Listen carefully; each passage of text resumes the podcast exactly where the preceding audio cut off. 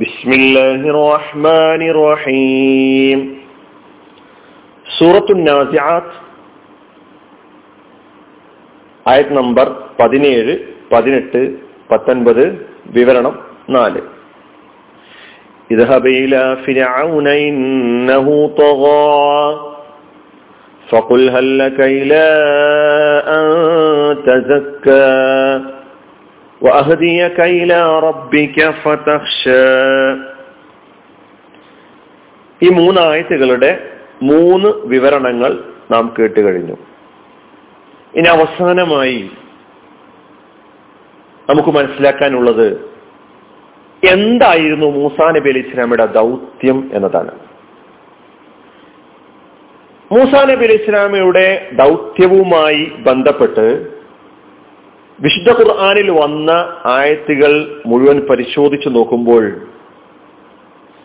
രണ്ട് സുപ്രധാനമായ ദൗത്യമായിരുന്നു മൂസാ നബി അലൈഹി ഇസ്ലാമക്ക് നിർവഹിക്കാനുണ്ടായിരുന്നത് എന്ന് നമുക്ക് മനസ്സിലാക്കാൻ കഴിയും. അതിലൊന്ന്, മൂസാ നബി അലൈഹി ഇസ്ലാമയുടെ സുപ്രധാനമായ രണ്ട് ദൗത്യങ്ങളിൽ ഒന്നാം സ്ഥാനത്ത് നിൽക്കുന്ന ദൗത്യം ഫിറഔനും അദ്ദേഹത്തിന്റെ സമൂഹത്തിനും സന്മാർഗം കാണിച്ചു കൊടുക്കുക എന്നതാണ്. അള്ളാഹുവിന്റെ അടിമത്തം അത് അംഗീകരിക്കുക എന്നതിനെ കുറിച്ച്, അത് അംഗീകരിക്കേണ്ടതിന്റെ ആവശ്യകതയെക്കുറിച്ച് യുക്തിപൂർവം അവന് മനസ്സിലാക്കി കൊടുക്കുക എന്നതാണ് ഒന്നാമത്തെ ദൗത്യം എന്ന് നാം തിരിച്ചറിയേണ്ടത്. അതായത് ഇസ്ലാമിലേക്കുള്ള ദഅവത്ത്, ഇസ്ലാമിലേക്കുള്ള പ്രബോധന പ്രവർത്തനം. ഈ മുഖ്യ ദൗത്യത്തിലെ ഈ ഒന്നാം സ്ഥാനത്തുള്ള ഈ ദൗത്യത്തെ കുറിച്ചുള്ള പരാമർശമാണ് സൂറത്തു നാസിആത്തിൽ നമുക്ക് കാണാൻ കഴിയുന്നത്. ഫഖുൽ ഹല്ലക ഇലാ അൻ തസക്ക വഅഹദിയക ഇലാ റബ്ബിക ഫതഖ്ശ. നിനക്ക് വിശദീകരിക്കാൻ നീ ഒരുക്കമാണോ? നിനക്ക് വഴി കാണിച്ചു തരാൻ ഞാൻ അങ്ങനെ നീ ദൈവഭക്തിയുള്ളവനായി തീരാൻ ഒരുക്കമാണോ എന്നാണ് ചോദിക്കുന്നത്. കഴിഞ്ഞ ക്ലാസ്സിൽ പ്രബോധന ശൈലിയെ കുറിച്ചായിരുന്നു നമ്മൾ മനസ്സിലാക്കിയത്. ഇവിടെ എന്തായിരുന്നു മൂസാ നബി അലൈഹി ഇസ്ലാമിയുടെ ദൗത്യം എന്ന് നാം പഠിക്കുകയാണ്. രണ്ട് പ്രധാനപ്പെട്ട ദൗത്യത്തിലെ ഒന്നാമത്തെ ദൗത്യത്തെ കുറിച്ചുള്ള പരാമർശമാണ് ഈ ആയത്തിലുള്ളത്. രണ്ടാമത്തെ ദൗത്യം, ഈ ഫിറഔൻ ഈ സന്ദേശം സ്വീകരിക്കാൻ സന്നദ്ധനല്ലെങ്കിൽ, ഫിറഔൻ പീഡിപ്പിച്ചുകൊണ്ടിരുന്ന, ഫിറഔൻ മർദ്ദിച്ചുകൊണ്ടിരുന്ന, അടിച്ചമർത്തിക്കൊണ്ടിരുന്ന മർദ്ദിതരായ ഇസ്രായേല്യരെ ഫിറൗന്റെ അടിമത്തത്തിൽ നിന്ന് മോചിപ്പിക്കുക എന്നതാണ് മൂസാ നബി അലൈഹി ഇസ്ലാമയുടെ സുപ്രധാനമായ രണ്ട് ദൗത്യങ്ങളിൽ രണ്ടാമത്തെ ദൗത്യം എന്ന് നമുക്ക് ഖുർആനിലെ മറ്റ് ആയത്തുകളിലൂടെ മനസ്സിലാക്കാൻ കഴിയും.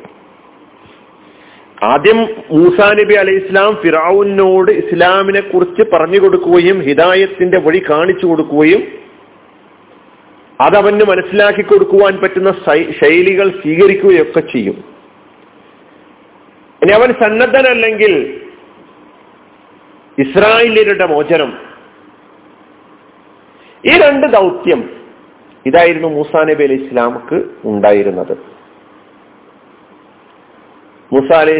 ഇസ്രായേലിയരെ എങ്ങനെയൊക്കെ പീഡിപ്പിച്ചിരുന്നു എന്നത് ഖുർആനിൽ പല ആയത്തുകളിലൂടെ നമുക്ക് മനസ്സിലാക്കാൻ കഴിയും. വംശീയമായി അവരെ ഇല്ലായ്മ ചെയ്യാൻ, ഭൂലോകത്ത് നിന്ന് ഒരു ഇസ്രായേൽ സന്തതിയും ഇല്ലാതാക്കുന്ന വിധത്തില് പുരുഷന്മാരെയൊക്കെ തന്നെ കൊല്ലുക, ആണുങ്ങളെയൊക്കെ തന്നെ കൊല്ലുക, അവരിലെ സ്ത്രീകളെ മാനഭംഗപ്പെടുത്തിക്കൊണ്ട് തന്റെ വംശത്തിൽപ്പെട്ട സന്താനങ്ങൾ ഉണ്ടാകാൻ വേണ്ടിയിട്ടുള്ള പ്രോഗ്രാമുകൾ നടപ്പിലാക്കുക, ഇതൊക്കെ അവൻ സ്വീകരിച്ച നിലപാടുകളായിരുന്നു എന്ന് നമ്മൾ ഇതിന്റെ ആദ്യ ഭാഗത്ത് ഫിറൗനിന്റെ ധിക്കാരവുമായി ബന്ധപ്പെട്ട് മനസ്സിലാക്കിയിട്ടുണ്ട്. പക്ഷെ മൂസാ നബി അലൈഹി ഇസ്ലാം ഇസ്രായേലിയരെ മോചിപ്പിക്കുവാൻ വേണ്ടി മാത്രം വന്ന പ്രവാചകനാണ് എന്ന് മനസ്സിലാക്കരുത്. മുഖ്യ ദൗത്യങ്ങളിൽ ഒന്ന് മാത്രമാണ് അത്. ഈ സൂറത്തുൻ നാസിആത്തിലാകട്ടെ ഇസ്രായേലിയരുടെ മോചനത്തെക്കുറിച്ചുള്ള പരാമർശം ഇല്ല എന്നും നാം അറിയേണ്ടതുണ്ട്. ഫിറോന്റെ മുന്നിൽ സത്യപ്രബോധനം നടത്തണമെന്നുള്ള ആഹ്വാനം മാത്രമാണ് സൂറത്ത് നാസിആത്തിലൂടെ നാം പഠിക്കുന്നത്. ഇനി നമുക്ക് ആ രണ്ടാമത്തെ ദൗത്യവുമായി ബന്ധപ്പെട്ട് വിശുദ്ധ ഖുർആനിൽ എവിടെയൊക്കെയാണ് ആ പരാമർശമുള്ളത് എന്ന് പരിശോധിക്കാം. ഒന്ന്, സൂറത്തുൽ അറാഫിൽ 104, 105 ആയത്തുകളിലൂടെ അള്ളാഹു പറയുന്നുണ്ട്, വഖാല മൂസ അലൈഹി ഇസ്ലാം പറഞ്ഞു, യാ ഫിറഔനു ഇന്നി റസൂലുൻ മിർ റബ്ബിൽ ആലമീൻ, ഞാൻ നിങ്ങളിലേക്ക് നിയോഗിക്കപ്പെട്ട റബ്ബുൽ ആലമീന്റെ ദൂതനാണ്.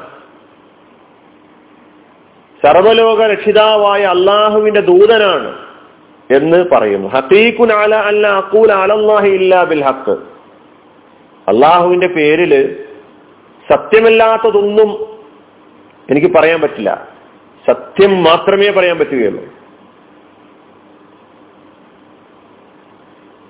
അതുകൊണ്ട് സത്യം മാത്രം പറയാൻ ബാധ്യതപ്പെട്ടവനാണ് ഞാൻ. ഖദ് ജീഅതുകും ബിബയ്യിനത്തിൻ മിർ റബ്ബിക്കും, വ്യക്തമായ ദൃഷ്ടാന്തവുമായിട്ടാണ് ഞാൻ നിങ്ങളിലേക്ക് വന്നിട്ടുള്ളത്. എന്നിട്ട് പറയുന്നു, ഫഅർസിൽ മഇയ ബനി ഇസ്രായീൽ, നീ പീഡിപ്പിച്ചുകൊണ്ടിരിക്കുന്ന, അടിച്ചമർത്തിക്കൊണ്ടിരിക്കുന്ന ഇസ്രായേൽ മക്കളെ നീ എന്റെ കൂടെ പറഞ്ഞേക്കണം എന്നാവശ്യപ്പെട്ടു. സൂറത്ത് ത്വാഹയിൽ 47-ാമത്തെ ആയത്തിൽ പറയുന്നു, ഫതിയാഹു, നിങ്ങൾ രണ്ടുപേരും ഫിറൗന്റെ അടുത്തേക്ക് പോവുക, ഫഖൂല, നിങ്ങൾ രണ്ടുപേരും എന്നിട്ട് പറയുക, ഇന്നാ റസൂല റബ്ബിക്, നിന്റെ റബ്ബിന്റെ ദൂതന്മാരാണ് ഞങ്ങള്, ഫഅർസിൽ മഅനാ ബനി ഇസ്രായീൽ, ഇസ്രായേൽ മക്കളെ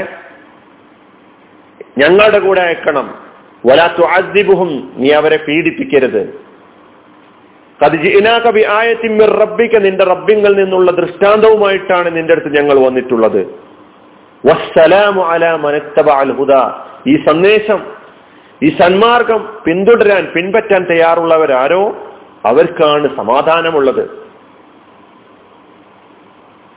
ഇങ്ങനെ വേറെയും ആയത്തുകൾ നമുക്ക് കാണാൻ കഴിയും. സൂറത്ത് അശ്ശുഅറായിലെ 16 മുതൽ 17 ആയത്തുകൾ ഇതേപോലെ ഫഖൂല ഇന്ന റസൂലും റബ്ബിൽ ആലമീൻ അൻ അസിൽ മഅനാ ബനി ഇസ്രായീൽ, ചില ആയത്തുകളിൽ രണ്ടാമത്തെ ദൗത്യത്തെക്കുറിച്ച് മാത്രം പരാമർശിക്കുന്നതായിട്ട് കാണാൻ കഴിയും.